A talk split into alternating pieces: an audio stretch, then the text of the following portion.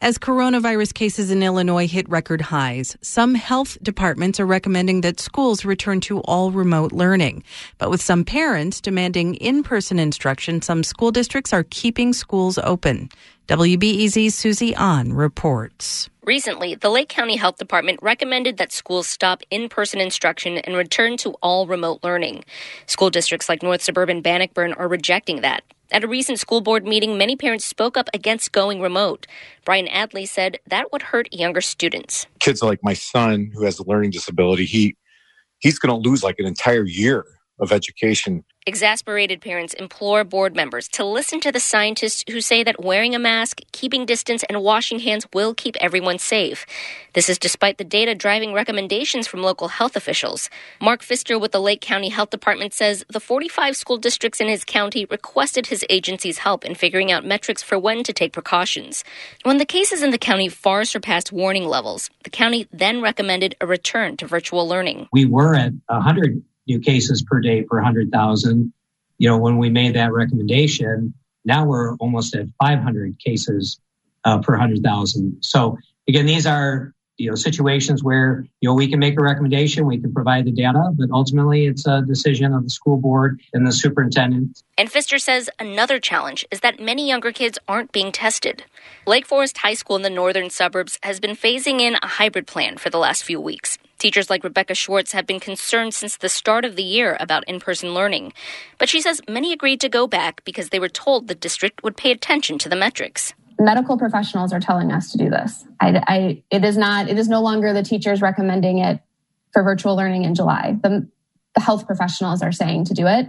And it is amazing that such a well educated community is not listening to medical professionals. Short says while the district has provided all safety precautions, students and teachers are still at risk. During this week's board meeting, Lake Forest High School administrators say they're considering a scale back of the hybrid plan that could take effect as early as next week. This comes as the Illinois Department of Public Health is urging residents to stay home for the next three weeks and only to leave their homes for the essentials.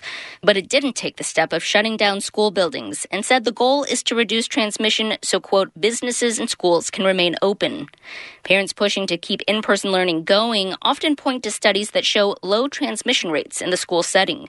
But Dr. Larry Kociolek, assistant professor of pediatrics at Northwestern University, says the data is incomplete. If we had the data to support whether or not we should be in school, um, there would be universal recommendations. He says school administrators find themselves in a difficult position weighing the risks of returning to in person versus what's lost when school buildings are shut down, especially for low income students and kids with disabilities.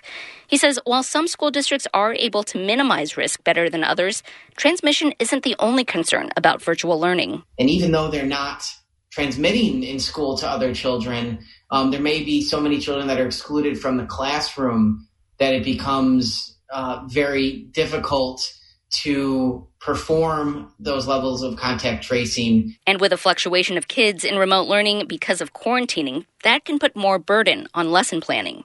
Joshua Fulcher runs Beacon Place in Waukegan, a community center. He's staying out of the in person versus virtual debate, but he says maybe school communities are putting too much importance on the wrong thing. The goal has been trying to figure out how to come back safely rather than let's decide what we're going to do and then do a good job of it. His organization offers educational after school programs. They've been able to adjust by seeing students in small socially distant groups.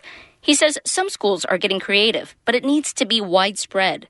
To boost engagement, teachers could make home visits or the district could send small incentives like candy to each student. It's almost become a footnote that when we're talking about remote learning, you know, a lot of times offhand, oh, and, and we know, of course, that's not as effective okay, well, let's let's talk about that. Let's talk how to make it more effective. Susie An WBEZ News.